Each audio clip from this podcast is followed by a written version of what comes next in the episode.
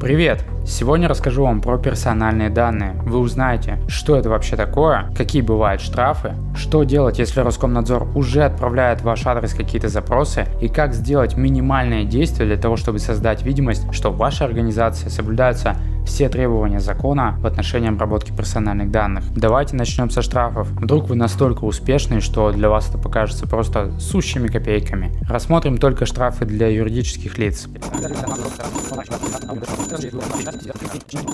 Не слабо, да?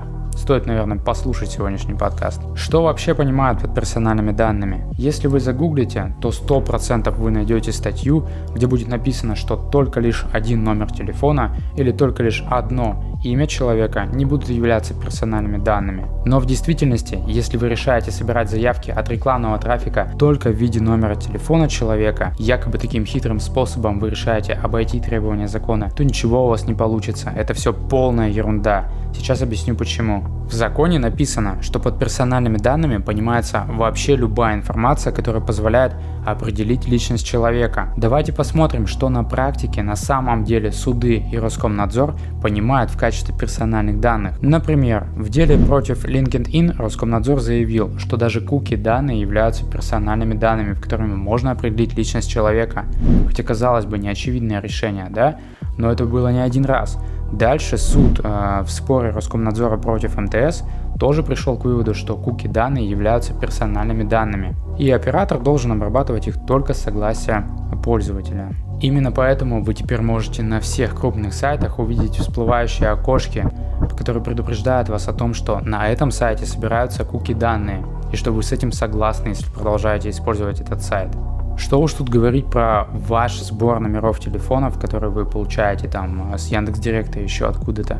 Вы в любом случае в дальнейшем общаетесь с клиентом и записываете его имя. И в такой конфигурации назвать эту базу данных как-то иначе, чем персональные данные, уже становится невозможно. Периодически Роскомнадзор рассылает вот такие запросы в адрес юридических лиц. В этих запросах он просит предоставить информацию, в которой вы расскажете, как ваша организация ведется обработка персональных данных. И вот кажется, да, что с этим делать? Может быть, на это просто забить? Но дальше в тексте этого же запроса указано, что в случае, если вы не предоставите эти сведения, в отношении вас будет организовано административное производство в соответствии с частью 8 статьи 13.11 КАП.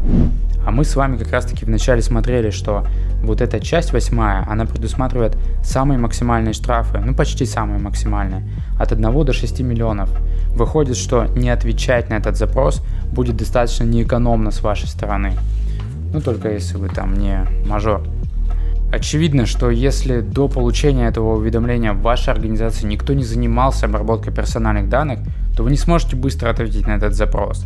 Но в таком случае вам необходимо подготовить минимальный пакет документов, чтобы создать видимость перед Роскомнадзором, что все требования вашей организации выполняются в полном объеме. Ну нахуй я могу. Чувак, все нормально. Итак, что же надо делать, с чего начать? В первую очередь зайдите на сайт Роскомнадзора, выберите раздел «Реестр операторов персональных данных» и поищите свою организацию в нем. Вы должны быть в этом реестре, если вы действительно обрабатываете персональные данные – Возможно, кто-то из ваших сотрудников уже ранее позаботился об этом и внес вас туда, что маловероятно, конечно.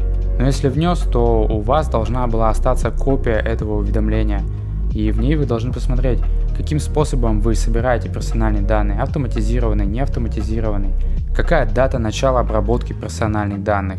В таком случае вам нужно сверить, изменились какие-то данные сейчас с тем, что есть на самом деле или нет. И если изменились, то нужно направить письмо в Роскомнадзор об этих изменениях. Если такое уведомление вы не подавали, то понятно, что нужно быстрее его подать. Но только не надо указывать в этом уведомлении в качестве даты начала обработки персональных данных дату, когда вы подаете это уведомление. Укажите фактическую дату, когда вы начали обрабатывать персональные данные. В этом случае вы сможете избежать хотя бы части штрафов. Не бойтесь подать это уведомление в момент, когда вы уже получили такой запрос. В отношении вас пока еще не возбуждено административное производство. И если вы отправите это уведомление, то состава административного правонарушения уже не будет. И не за что вас будет наказывать. Ну, только в этой части. Проверьте, есть ли у вас хотя бы политика в отношении обработки персональных данных. Если у вас есть сайт и вы собираете персональные данные с помощью сайта, то разместите ее на сайте. И если есть уголок потребителя, то разместите ее там тоже. Проверьте, собираете ли вы согласие на обработку персональных данных с теми людьми, с теми физическими лицами, с кем вы работаете. Сделайте хотя бы это, потому что полный комплект документов выглядит вот так. Это достаточно массивная папка. Смотрите, сколько их здесь. Ставьте лайк, если Ставь лайк, если хочешь обзор на содержимое этой папки. Вам важно понимать, что Роскомнадзор может прийти по жалобе вообще любого человека, с которым вы когда-либо работали и обрабатывали его данные, при этом нарушив какое-либо положение закона, не взяли у него согласия, не ознакомили его с политикой и прочее. Вообще подготовка всего комплекта документов может быть разной, и она зависит от того, какой объем данных вы обрабатываете и какие это данные. Если вы обрабатываете данные менее 100 тысяч пользователей, эти данные не являются биометрическими, не являются специальными, то для вас комплект документов будет выглядеть примерно так. Но если вдруг вы преодолеете лимит субъектов 100 тысяч пользователей или решите вдруг собирать фотографии своих клиентов, как это любят делать, кстати, фитнес-клубы, привет вам, то в таком случае ваша компания будет проверять не только Роскомнадзор, но и Федеральная служба по техническому и экспортному контролю. Это, кстати, уже потяжелее, ну и подороже документов, потому что будет больше. Некоторые из вас могут подумать, да, меня это вообще не коснется, потому что мой бизнес никак не связан с IT, я не собираю данные клиентов, я их вообще не привлекаю.